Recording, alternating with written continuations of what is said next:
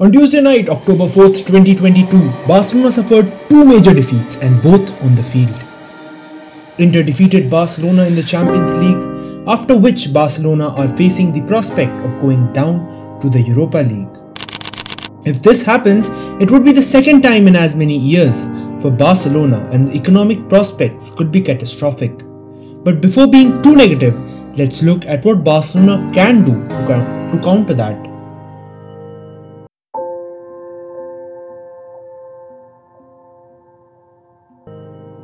First off, looking at Barcelona's injuries, not only is Barcelona's defense razor thin, but even the backup players are out injured.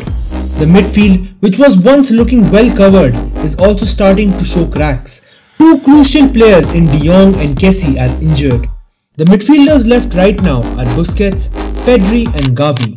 This is a very predictable three-man midfield and as shown in the Inter game last week, it lacks a ball carrier.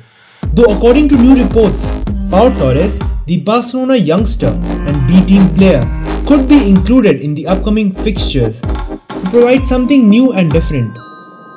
In the forward department, only Depay is out, which honestly isn't that big of a deal. But Barcelona are struggling down the left wing. Both Dembele and Raphinha want to play in the right hand side, and in the last match, it was an area of concern. Ansu Fati and Ferran Torres can both play in the left wing, so they should be given preference in the left side.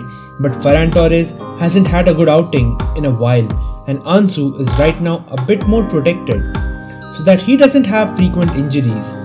So you can see what Xavi is trying to pull, uh, but will it pay off is the big question.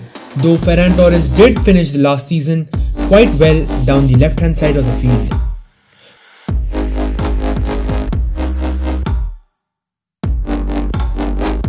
Now talking about the second aspect of Barcelona's troubles, their finances.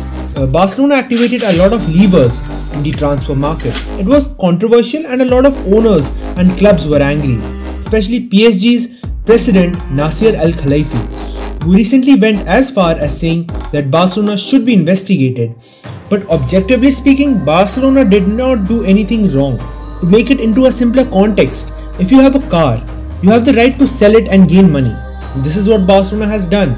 But the stakes are not as small as a car, they are definitely far bigger. Let's take a deeper look at what Barcelona's levers are, as they say.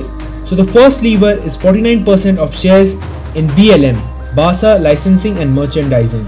They sold that for 200 million euros. The second lever was 10% TV rights, sold for 266 million euros. The third one is 15% additional TV rights were sold the fee is undisclosed now, but the total package is worth nearly around 500 million euros. So these are all the steps Barcelona took to balance their books and add good quality players in the squad to make it competitive because they knew that they had to get Barcelona fans back into the stadium to maintain that constant revenue. That's all for this video folks and if you like this video, please watch this video regarding the Kanjuruhan Stadium tragedy in Indonesia. Thank you guys and that's all for this one.